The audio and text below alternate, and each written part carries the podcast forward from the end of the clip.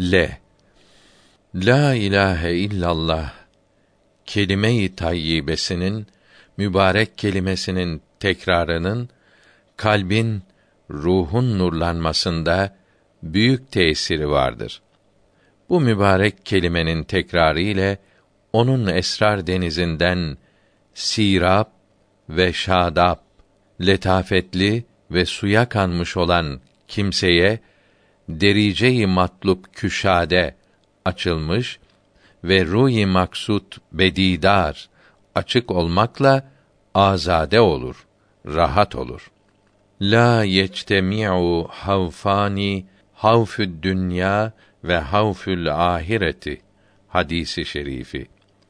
İki korku bir arada bulunmaz. Dünya korkusu ve ahiret korkusu.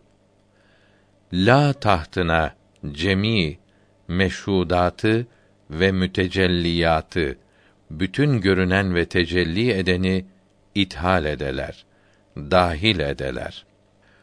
La tüşeddür rihalu illa ila selaseti mesacidi el mescidil haram ve mescidi haza vel mescidil aksa hadisi şerif üç mescitten başka mescitlere ziyaret için gidilmez. Mescid-i Haram ve benim mescidim, Mescid-i Nebevi ve Mescid-i Aksa. La taayyün makamı yoktur.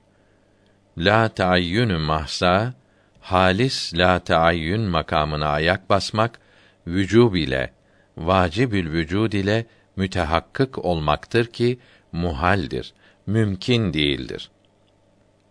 La yu'minu ehadüküm hatta yukalu innehu mecnunun. Hadisi şeriftir. Bir kimseye deli denilmedikçe imanı tamam olmaz. La yese'uni erdi ve la semai velakin yese'uni kalbü abdil mümini. Yere ve göğe sığmam.'' Fakat mümin kulumun kalbine sığarım. Hadisi kutsisinden hulul ve ittihat birleşmek manası fehm olunmaya ki anlaşılmaya ki Hak Teâlâ ondan münezzeh ve müberradır. Bir emri bi keyiftir ki erbabına vadıh ve hüveydadır. Açık, bellidir. Men lem yezük lem yedri tatmayan bilmez.